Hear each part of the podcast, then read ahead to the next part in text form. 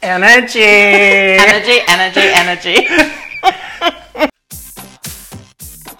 Did you just say Rochelle Obama? Michelle. Michelle. Okay, because I thought you said Rochelle Obama. I know I have a thick accent. What's your name? Sarah.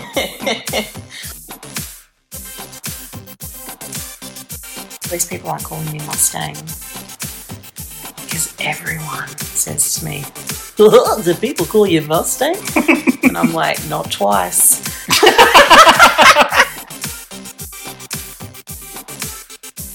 I use my fake name, What's your fake name? Sally.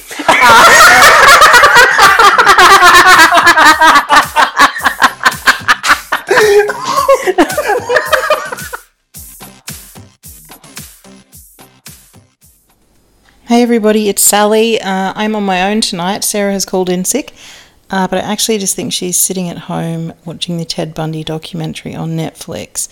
Uh, I just watched it too, and it was pretty f- freaking uncomfortable. Um, I don't actually think it's so scary that you would tweet about it, but it's yeah, it's pretty bad. Um, we have a really good show um, this week, uh, as per usual. But what I did want to mention was uh, I saw on the news this week that um, the there was a news article about um, the marriage equality survey that we had here in Australia um, and the toll that it took on the LGBT community. I know I kind of go on about this survey a lot, um, but again, exactly what everyone was saying, you know, just the toll that mental toll that it took on um, the LGBT community in Australia um, to have people vote on whether or not we should be able to get married. Um, unbelievable. And I think that the government have a lot to answer for.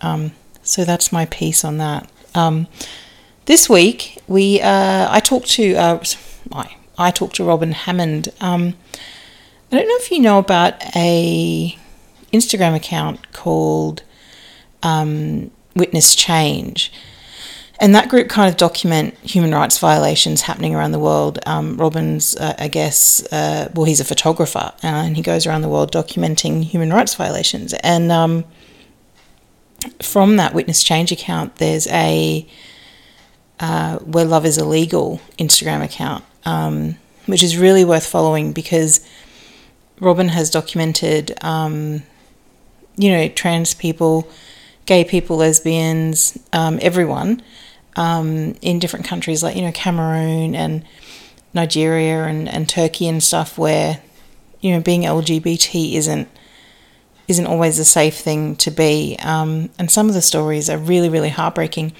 but I think it's really important to know about. So um, I was really really desperately keen to um, interview Robin and I did get an interview with him and I mean, you're going to hear it in a minute, but he is just such a lovely man and he cares so deeply. And um, I feel like, you know, like when you interview people who are amazing and you just sit and think, like, oh, I, I have done nothing with my life and I help nobody. So, yeah, um, he, he really kind of inspired me to, um, I don't know, just be better. It's really worth going on to uh, those pages as well and following them because the stories are just some of them are insane, but they're they're really really. It, I guess it's just what's happening in the world, you know. Like I know a lot of us and a lot of people who listen to this podcast are just sort of sitting around in countries where it isn't illegal, where there isn't the death penalty and stuff, but you know when you kind of hear about this this stuff it just it just blows your mind the fight isn't over and i don't think it will be for a long time. Um, but hopefully, sharing stories about Robin um, will get you guys to follow his accounts, and that just spreads the news and the word um, even further. So, I really, really hope you enjoy um, and have a really super cool week. Um, sorry again that Sarah's not here in case anyone uh, is missing her. Um, it's always weird sitting here talking to myself, but well, I've managed it. And just again, I'm going to do a plug for my new podcast starting in February. Uh, it's called the Yowie Podcast. Um, I don't know. I it's about Bigfoot, Australia's Bigfoot. Um, I'm I'm a skeptic, but I think it's a, pretty big phenomenon that's going on. Um, and my basic premise is if it doesn't exist, what are people seeing? Uh, because what they're seeing is changing their lives. So I'm going to be talking to scientists and psychologists um, and some people that actually hunt for the yowie. So it's going to be a really, really good podcast, guys. So if you want to follow it, you can follow the page on Facebook. We've only got a Facebook account. Um, so that's cool. Okay. Sorry to do a shameless plug there. Um, but if you like if you like my sense of humour here, you might like it over there as well. All right, have a good week and um, tell your friends. See ya.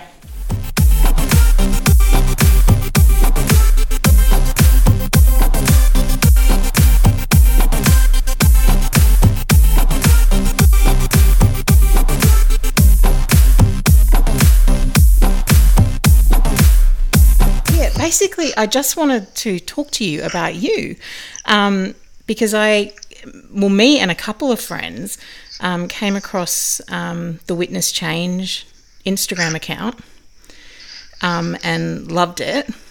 Um, and then also where love is illegal, and that's what really got my attention. Um, right. So, can you give me some background on that account? Sure. Well, I mean, I, I suppose the first thing I should say is that you know I'm predominantly a a photojournalist, but um, my work focuses mainly on, on marginalized groups. So I have this um, idea that, you know, I, I have, you know, I, I, was compared to the rest of the world, I've, i was born into uh, quite a bit of privilege, uh, being a, a, white guy from a from a from a rich country, and um, I think that I can use that privilege to be able to maybe help to amplify the voices of people who, um, you know, are in less fortunate circumstances. So, as a photojournalist, the way that I try to do that is to um, really raise or help to raise or elevate the voices of, of people who live in places or in circumstances where it's difficult for them to be able to do that themselves. And uh, because I have this certain skill set in storytelling and I have access to these great platforms, I can help them to tell their stories and then get them out to the to the world. So I do that with a couple of different things, but one of the one of the main projects is is Where Love's Illegal, and you know that focuses on focuses on um, stories of discrimination and survival in the LGBT community. Yeah. Um, and and that and if you like, I can, I can talk to you about where that began. Is that helpful? Yes, absolutely. Sure. Well, I mean, so I have worked in the last 20 years. I've the vast majority of my work has been on the African continent, and I had become aware of this rising tide of uh, homophobia and transphobia on the continent, which I think yeah, there's, a few different reasons for it, but I think one of the main reasons is, is the rising visibility of equality rights in um, North America and, and Western Europe. And, and this the, the, the, the homophobia and transphobia is really coming from conservative elements who felt, I think, that you know they, they feared that their their grip on as, as the moral compass for, for their countries was slipping away, and so they reacted against that, and um, and they ended up with a you know a lot of bad things happening happening to a lot of people. Mm. Um, but I you know I, I, was I was aware of homophobic statements coming out from politicians, and you know um, more and more repressive laws being proposed. Um, and then I would see human rights groups sort of, you know, voicing their opposition to it, but very rarely did we ever hear from the people at the heart of the issue, the people who were the survivors of this discrimination. So I thought maybe that's where I can, you know, contribute to this as a as a visual storyteller.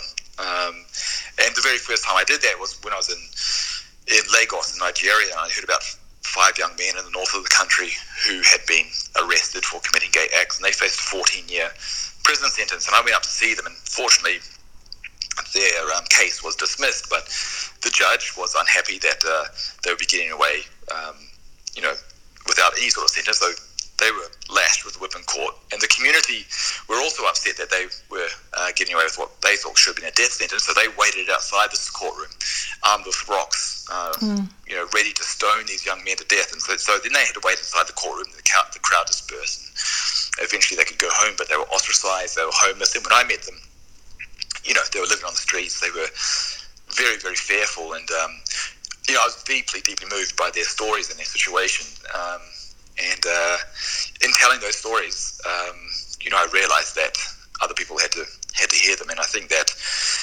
I had always been uh, aware of homophobia and transphobia as a bad thing, Yeah. but it wasn't until I heard the stories of those people that really connected with me, and, and it became of you know, became this abstract bad thing to something that really, really um, severely impacts uh, real people's lives. And so, I thought you know by telling these stories, we can we can humanize this issue and make it real for um, for a lot of people.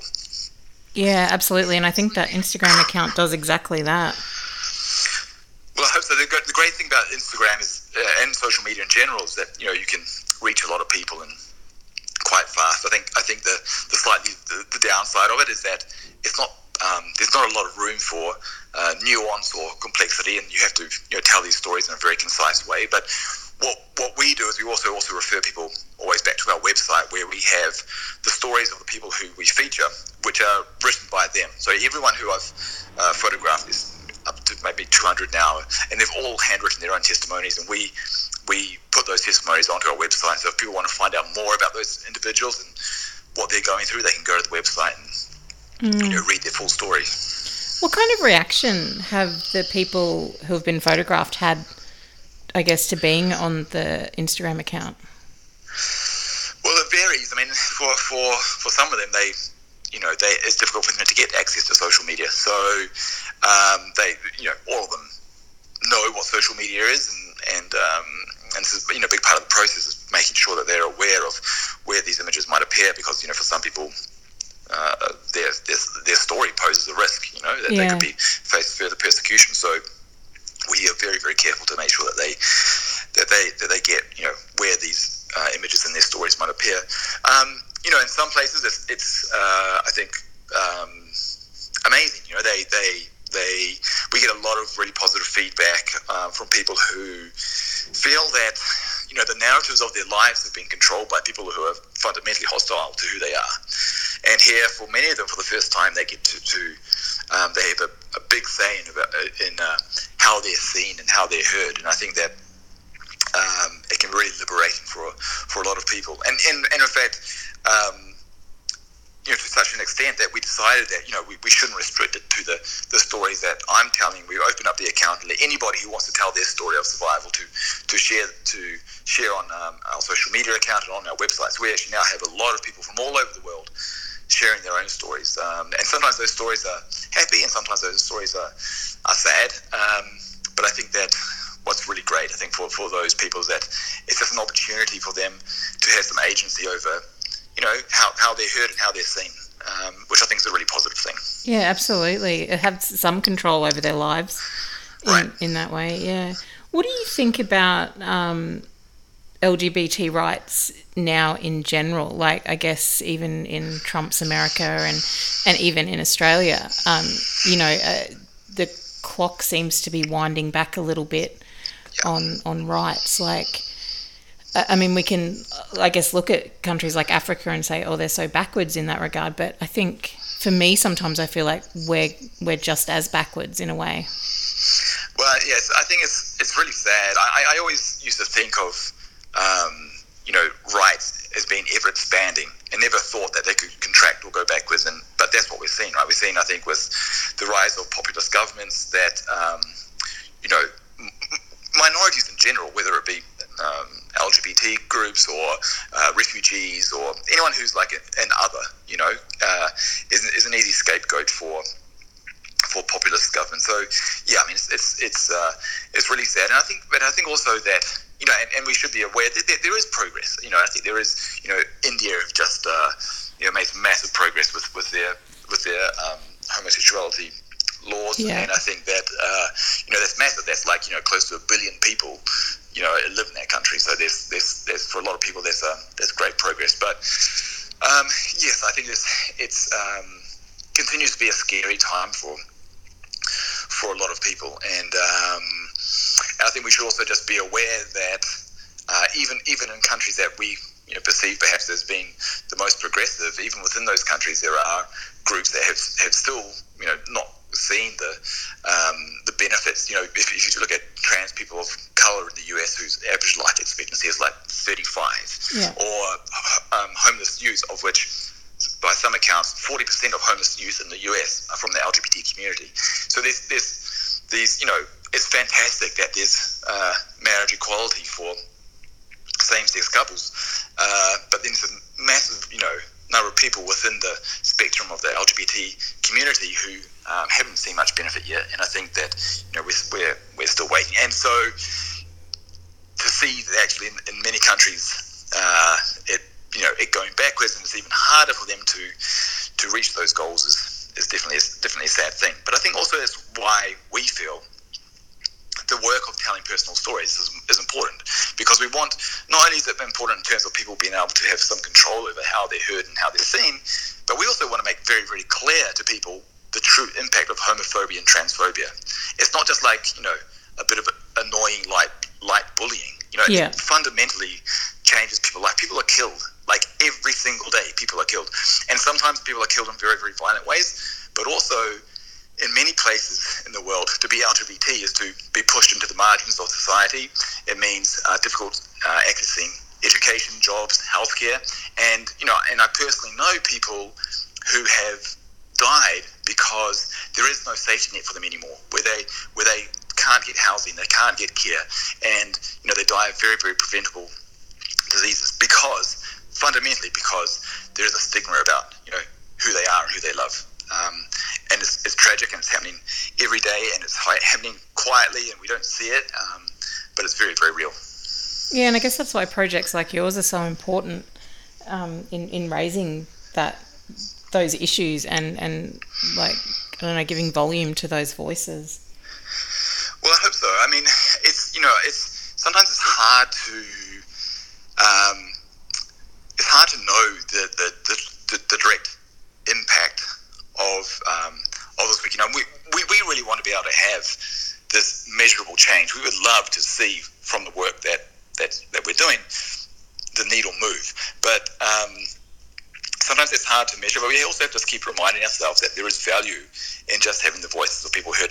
Because I do believe that all the um, main changes in society or around human rights have have come from you know where people who are the survivors of abuse have been able to um, tell their stories, and I think that storytelling is, is a massively important way of how we relate to each other and relate to ourselves. And I just look at my own country in New Zealand, the stories that we used to tell uh, each other as kids about what it is to be gay or lesbian or, or, trans are fundamentally different. And I think it's, it's the exposure, uh, in some ways, the normalization of, of being LGBT, but also just, uh, you know, the the- apparently the, the most effective way of of uh, having somebody uh, be more open to LGBT community is by having them know somebody from the LGBT community.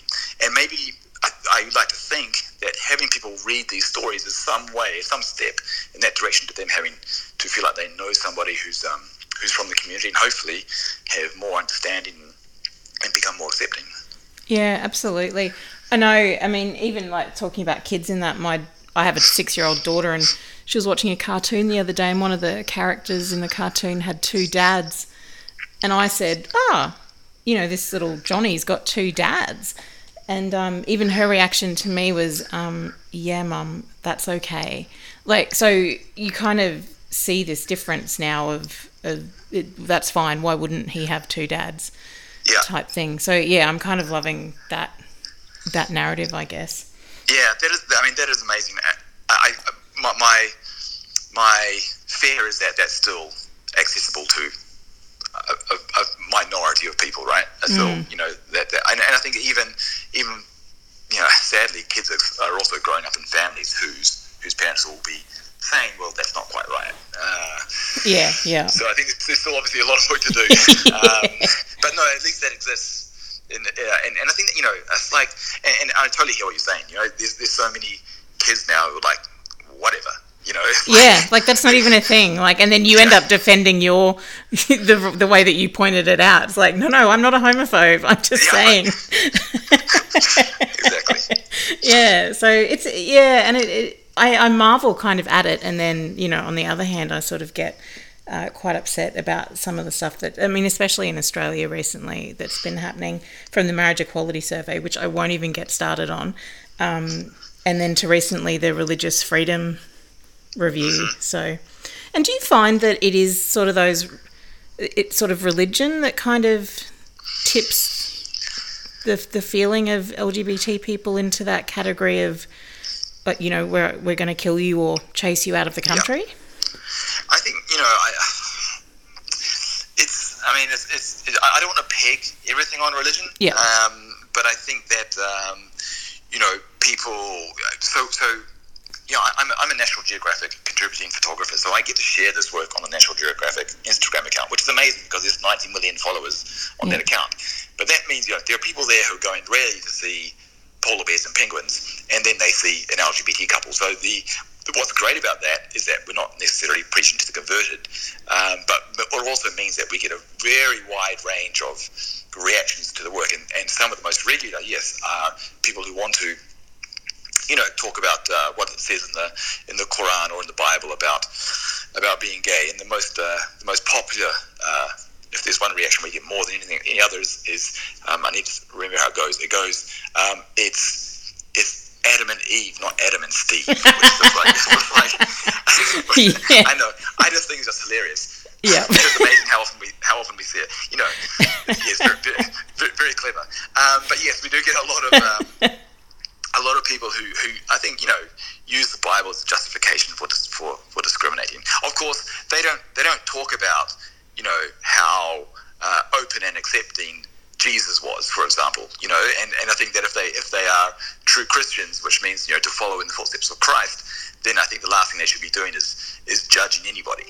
But um, Yeah. but Well, of course, you know, I think that you know people are going to be there's going to be bigots, right? And I think that I think that you know it's just a convenient way of uh, of justifying justifying their their bigotry. yeah. What's one story that stands out to you of, of all the stories that you've covered? What What's one story that sort of sticks with you? Um, hmm, um, ooh, yeah, there are there are there are many. I suppose you know. Um, what's one I think of a lot? I think you know. I, I guess one one of the ones I think of a lot is is of a um, a young man I met in South Africa, and we we, we he, he chose to hide his face and and change his name, and, and you know for the photograph and story that that uh, we told. Um, and so he asked to be called B. And he was a young man living in, in Cape Town or in one of the slums outside Cape Town. He was incredibly poor and he'd come from Kenya. And he, um, you know, he told this amazing story of, of um, meeting the, the man of his dreams on the on a beach in Mombasa on the coast of Kenya. And, you know, of, of he said, um, uh, his expression was it was a, it was a, it was a first sight love is what he called it. Yeah. and uh, and and then he talked about how you know because in many African cultures there's regardless of whether it's recognized by law there's still a tradition of wanting to acknowledge the relationship through some kind of marriage ceremony. So he spoke about you know his his apprehension of of um, introducing his boyfriend to his family because they wanted to do this marriage ceremony and then he spoke about um, having this engagement party, and as they were arranging it, about the mob that gathered outside, and then having to run away from that mob. And he and he told me, and uh, you know, by this time he's telling me this in, his, in this tin shack, which is a you know tiny place, and he's and he's crying, and he's telling me about you know his partner and how they ran away from the mob, and how his partner got caught, and how his partner got stabbed in the chest, and about how he had to had to flee. Um, Kenya and ended up in South Africa because South Africa has this amazingly progressive constitution, but sadly, um, many South Africans don't accept uh, same-sex relationships, and uh, and he found himself, you know, in, in a lot of trouble in South Africa, and. Um, anyway, he, he was really upset because he was really living on the margins of society. He was he couldn't afford his rent and would be evicted within days, and you really saw, you know, no future for himself.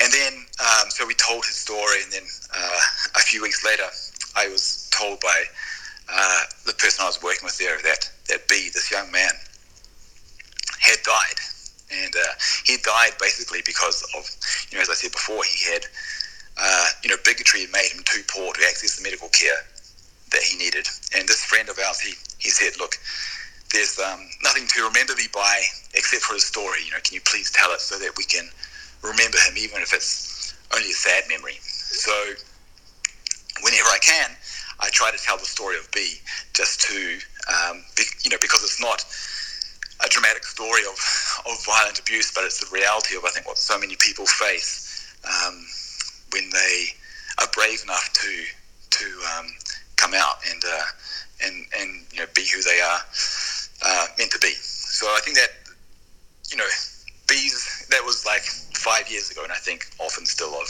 of B and, the, and the, I think you know the man he should have been if uh, he wasn't um, you know the the victim of, of homophobia.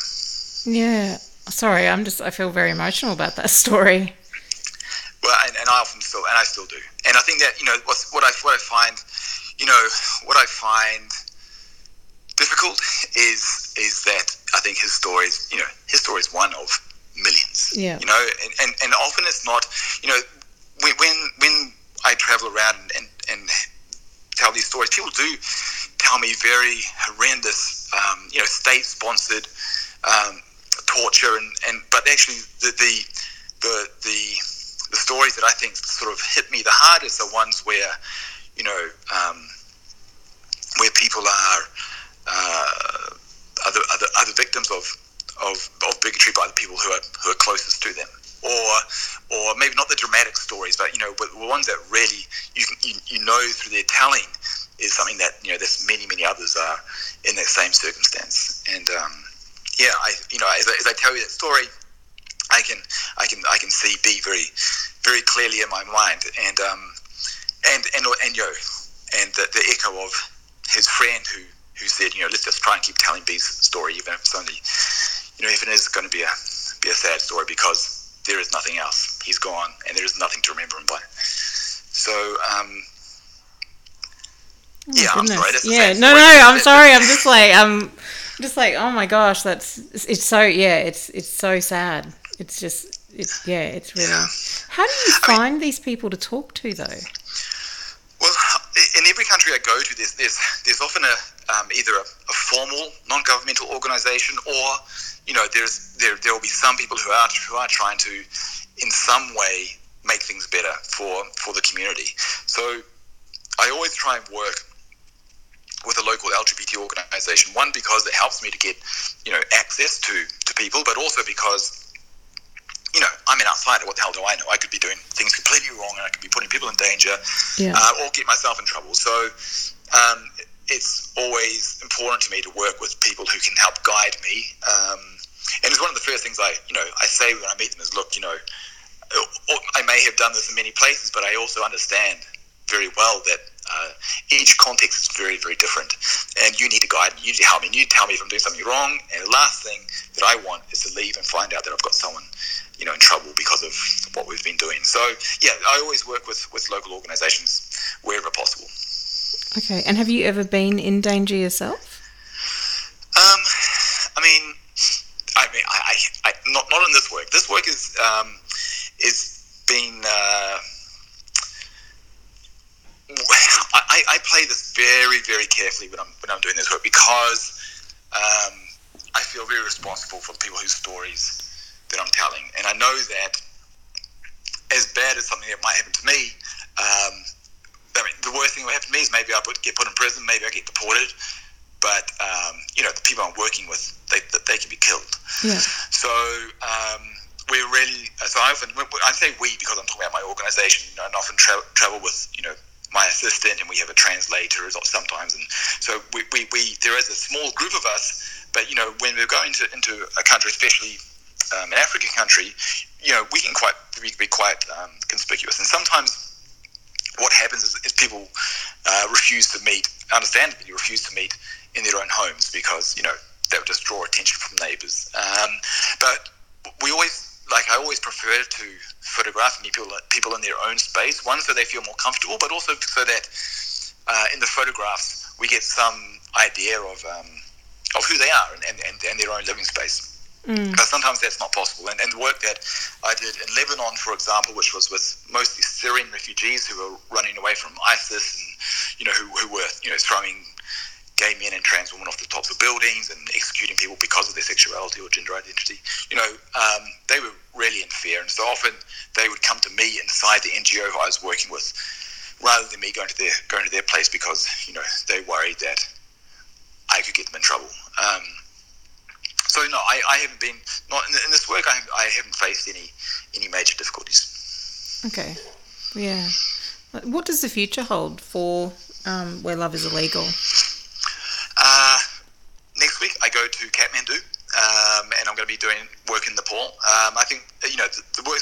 We really want this to be a, a, a global campaign. Yeah. So the, the more countries that um, we can get to, the better. Um, I'm going to be doing a big chapter of the work in the US in the beginning of next year, um, which is really important for us because um, one is uh, you know there's definitely major challenges uh, in the US and definitely still places where where love is illegal there, um, and where people you know face discrimination on, a- on a on a daily basis. But also, I think from a campaign point of view, um, it's really important because I don't want people to think that what we're saying is that in the global south it's bad and the global north is good. Well, That's clearly not the case. And Yeah. I think it's, it's, you know, one of the reasons we want to do this in the US is, you know, we want to go to the richest country in the world to be saying, you know, uh, everywhere in the world, sadly, discrimination is uh, is continuing, um, and you know, it's uh, it's it's there's no time to